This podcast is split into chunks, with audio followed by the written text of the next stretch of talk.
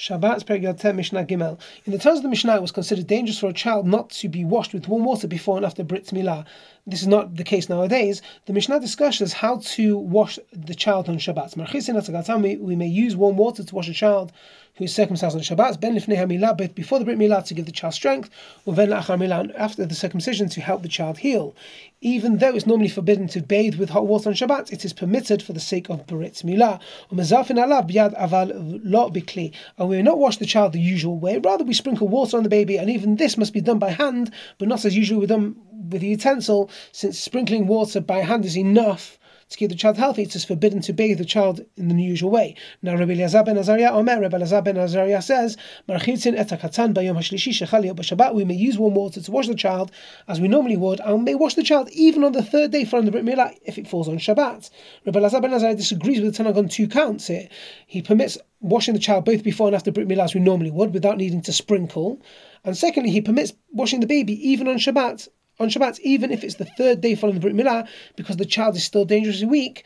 So, if necessary, Rabbi Lazar ben Azai would, would say we can even heat water on Shabbat for this purpose. Why is this? As the Pasuk says about the men of Shechem after they had their Brit, and it was on the third day when they were in pain that Shimon and Levi took advantage of their weakness to attack the city. This shows that even on the third day, after someone's had Brit, they are still weak and in great pain. Therefore, we may wash a child on the third day following the Brit Milah, even if it falls on Shabbat. Now, there's two situations in which, uh, in which a Brit Milah cannot be formed on Shabbat because we are unsure of the child's status. Safek. So let's say you've got a child whose ability to survive is uncertain because we are in doubt whether it was the, the baby was born in the ninth month of pregnancy or it was born in the eighth month, in which case the baby is not considered to uh, have to be viable, and therefore there's no mitzvah to circumcise the baby. In the times of the Mishnah, a child who was born during the eighth month was unable to live for long and legally regarded as though it was not alive. So therefore, there was no mitzvah to circumcise the child. Nowadays, children born in the eighth month do commonly survive, so this is no longer the case. So it's talking about the times of the Mishnah.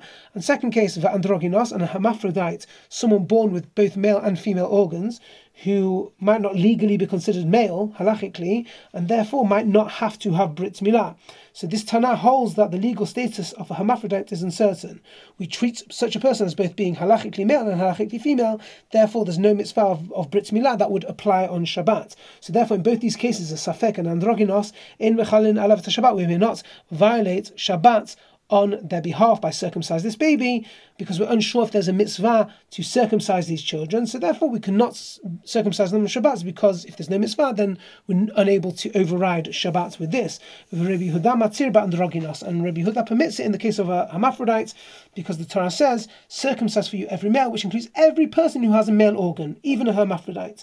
So since there's a mitzvah to circumcise this person because they are in possession of a male organ, we may do so on Shabbat. So the Tana Kamma, the, the sages, they learn it out from from the pasuk in Vayikra, his force foreskin, um, and this emphasizes his.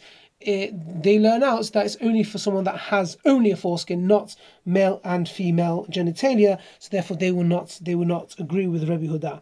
Mishnah Dalet. A Brit Milah can be performed on Shabbat only if it's the eighth day following the child's birth. A child who is not circumcised on the eighth day cannot be circumcised on Shabbat, and a child who is not yet eight days old can also not be circumcised on Shabbat since there's no mitzvah. Our Mishnah discusses someone who mistakenly performs a Brit Milah on Shabbat for a child who's either younger or older than eight days. Mi shehayu lo Shnei Someone who had two infants who needed to have Brit Milah, okay, in front of them. Echad lamul achar Shabbat. So one child was meant to have Brit Milah after Shabbat on Sunday because the baby was born on the previous Sunday.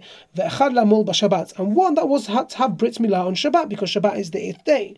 V'shachach umalet shel achar Shabbat b'Shabbat and forgot which infant was which and gave Brit Milah on Shabbat to the baby that was meant to have Brit Milah after Shabbat this baby is only seven days old, so chayav. This person is obligated to bring a chatat for having broken Shabbat by mistake. Since this baby is less than eight days old, there's no mitzvah to circumcise this baby on Shabbat. So one who does so desecrates Shabbat for no reason, and the, the, the desecration, the, the, the violation is because this person has made a wound. Okay? Now, Echad lamul b'erev Shabbat. However, if there's a baby that was supposed to be circumcised on Friday, because the baby was born the previous Friday. And one that was supposed to have Brit Milah on Shabbat. V'shachach mal et shel erev Shabbat b'Shabbat and forgot which baby was which and circumcised the baby on, on Shabbat, the baby that was supposed to have Brit Milah on Friday.